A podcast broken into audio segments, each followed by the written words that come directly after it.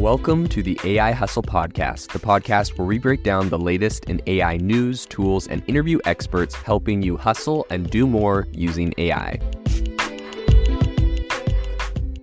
If you've been following the podcast for a while, you'll know that over the last six months, I've been working on a stealth AI startup.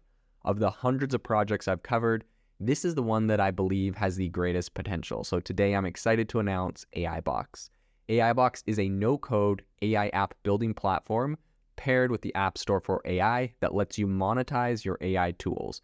The platform lets you build apps by linking together AI models like ChatGPT, Midjourney, and 11 Labs. Eventually, we'll integrate with software like Gmail, Trello, and Salesforce so you can use AI to automate every function in your organization. To get notified when we launch and be one of the first to build on the platform, you can join the waitlist at AIbox.ai. The link is in the show notes we are currently raising a seed round of funding. If you're an investor that is focused on disruptive tech, I'd love to tell you more about the platform. You can reach out to me at jaeden at aibox.ai. I'll leave that email in the show notes.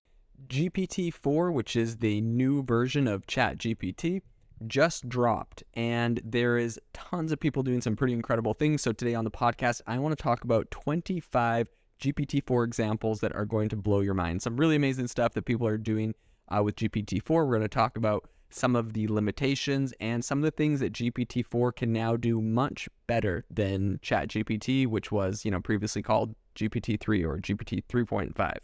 In any case, let's dive into it. And I think the first thing I want to kick off with is something that was shown off in a demo um, from OpenAI itself, and that's the fact that uh, GPT-4 is going to have the ability to do image inputs, which means that essentially you can take an image, put it into ChatGPT, and write a prompt that relates to the image. One of the most powerful ones I've seen um, in that kind of area is the fact that it can design and code a website for you. So they did uh, an example where on a napkin or a little piece of paper, he kind of drew a simple website sketch.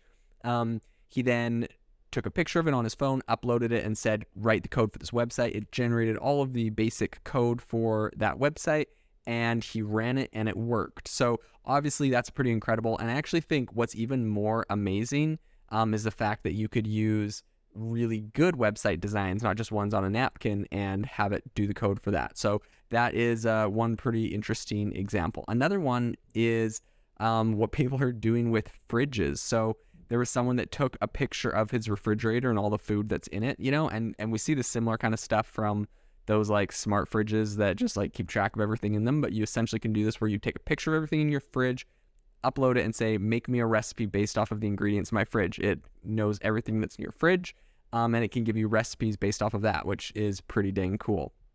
It also um, can, you know, explain an image uh, in simple terms. So I even saw it go so far as someone uploaded a meme to because you can do the image upload now. So someone uploaded a meme and said, you know, explain what this meme means.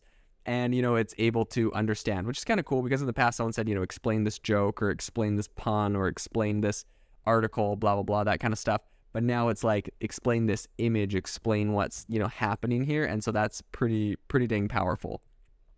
Um, another area that is uh, pretty amazing is just the fact that it can handle 25,000 words of text um, whether that's you you writing that many words to it or you getting it to write that much. It's just an insane amount of text, and that is going to be able to do a ton of stuff. When testing how much better GPT-4 is than ChatGPT at certain tasks, you know, someone was testing um, if it was able to program simple games, and someone had it program a simple game of Pong, and it did it in about 60 seconds and, you know, obviously a very simple game, but that is pretty impressive that in 60 seconds it could create something that is, uh, you know, that, that is a, a legitimate playable game that actually runs. So I would say another pretty interesting thing is that we've heard a lot from a company called Do Not Pay, and they're essentially like a, a lawyer's office kind of thing that uses AI to get you out of parking tickets and a lot of different stuff like that. They've been using ChatGPT and they're uh, they've recently started using GPT-4 to generate one-click lawsuits to sue robocallers, which is a super interesting use case.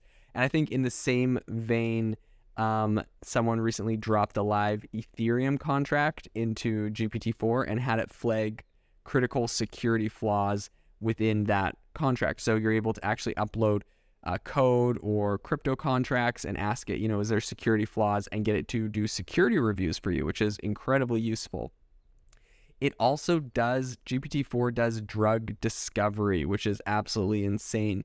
People have tried using it to um, do drug discovery and they give it a currently available drug um, and ask it for help in formulating new drugs. And uh, based off of all the information it knows, it's able to make predictions about what drugs and things will work. And this is something that obviously is incredibly lucrative and powerful for the, pharmaceutical industry and for making uh, drugs. So it'll be really interesting to see how that continues.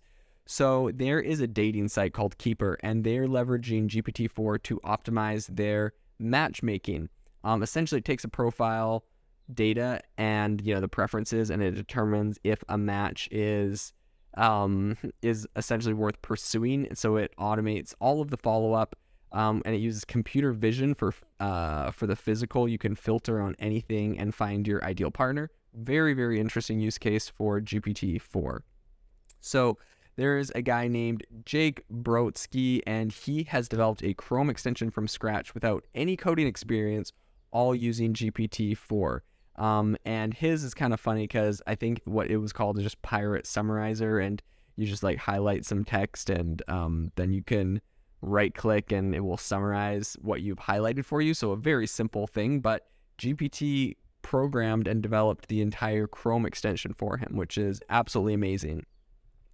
You can also um, ask ChatGPT to retrieve merchant data um, like credit card transactions and output it all into a JSON format. So I'd say the only caveat there is that some data is not going to be up to date, but I think it's still a pretty interesting use case. So yesterday, Reid Hoffman, that's LinkedIn CEO, he showcased his, the very first book written with GPT-4, and apparently he's had access to this thing for quite a while.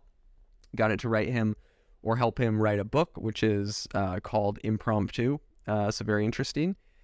Deenan um, who is on Twitter at DeenanIOCom. Uh, he created a Stripe subscription checkout workflow from scratch using GPT-4. So again, it's really good at a lot of these um, simple kind of coding problems. He essentially just got it to create a Ruby on Rails 7 application from scratch.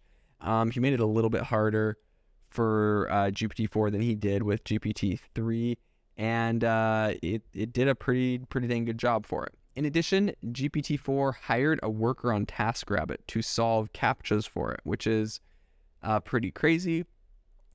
Uh, GPT-4 for iOS app developers is getting pretty useful.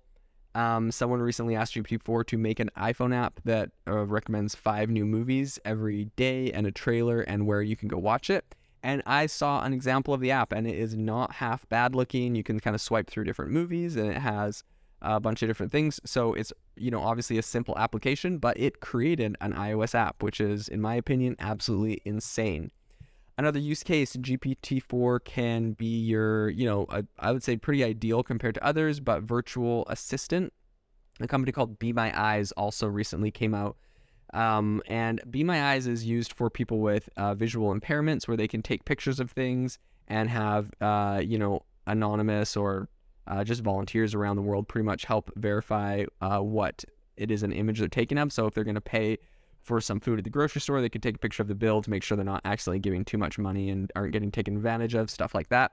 And Be My Eyes, because of OpenAI's new image uh, feature where you can upload images, um, they are using that. And so GPT-4 is now able to tell people what the image is of and help them without having to enlist the help of human volunteers, which is really interesting.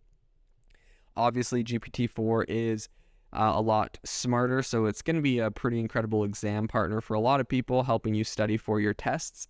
Um, and just how much smarter when uh, GPT-4 took the bar exam, it was in the 90th percentile, and by comparison, when ChatGPT took, uh, which was uh, I guess GPT three or 3.5 when it took the bar exam was in the 10th percentile. So going from the 10th percentile to the 90th percentile is a significant improvement. And this is all due to the fact that uh, GPT-4 is a lot better at um, kind of understanding uh, and reasoning when it when it computes things.